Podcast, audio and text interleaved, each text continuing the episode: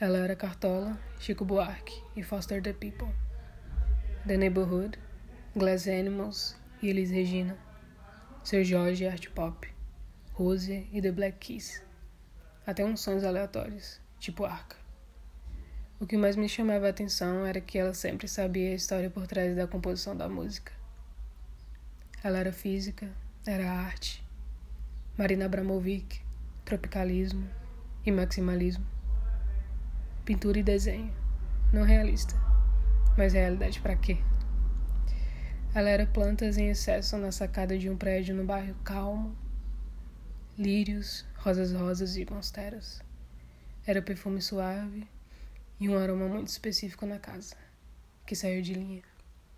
Era ametista e quartzo rosa, tarô e energia, boa energia, até terapia holística, velas, sóis e incensos. Ela era tão profunda e rica como os oceanos, mas ela não enxergava nem a superfície, o que é uma pena, porque qualquer pessoa poderia enxergar a sua beleza, mesmo sem nunca tê-la visto de perto, assim como o mar.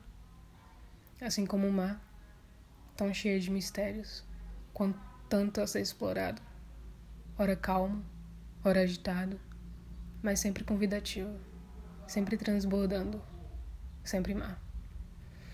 Ela falava de história, política, feminismo, marxismo, materialismo histórico, racismo, psicologia, sistemas, literatura, espiritualidade e arte. Tudo sempre com um olhar crítico, contextualizado e coerente a mais inteligente que eu já vi. Mas eu vi os olhinhos dela brilharem quando falava de arte e psicologia escolar, especialmente.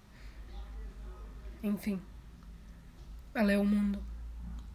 Queria viajar de carro, ir a Paris e a Fernando de Noronha. Uma pena que não enxergasse a vida que enxergo nela. Talvez ela esteja enxergando agora. Eu torço para que sim. Ela era amor. Ela é amor e transborda amor por onde passa.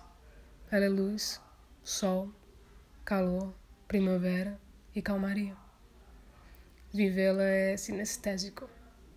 Todo momento causa uma sensação diferente. Tem uma cor, som, sabor, textura cheiro. E o resultado é vício. É sempre querer mais.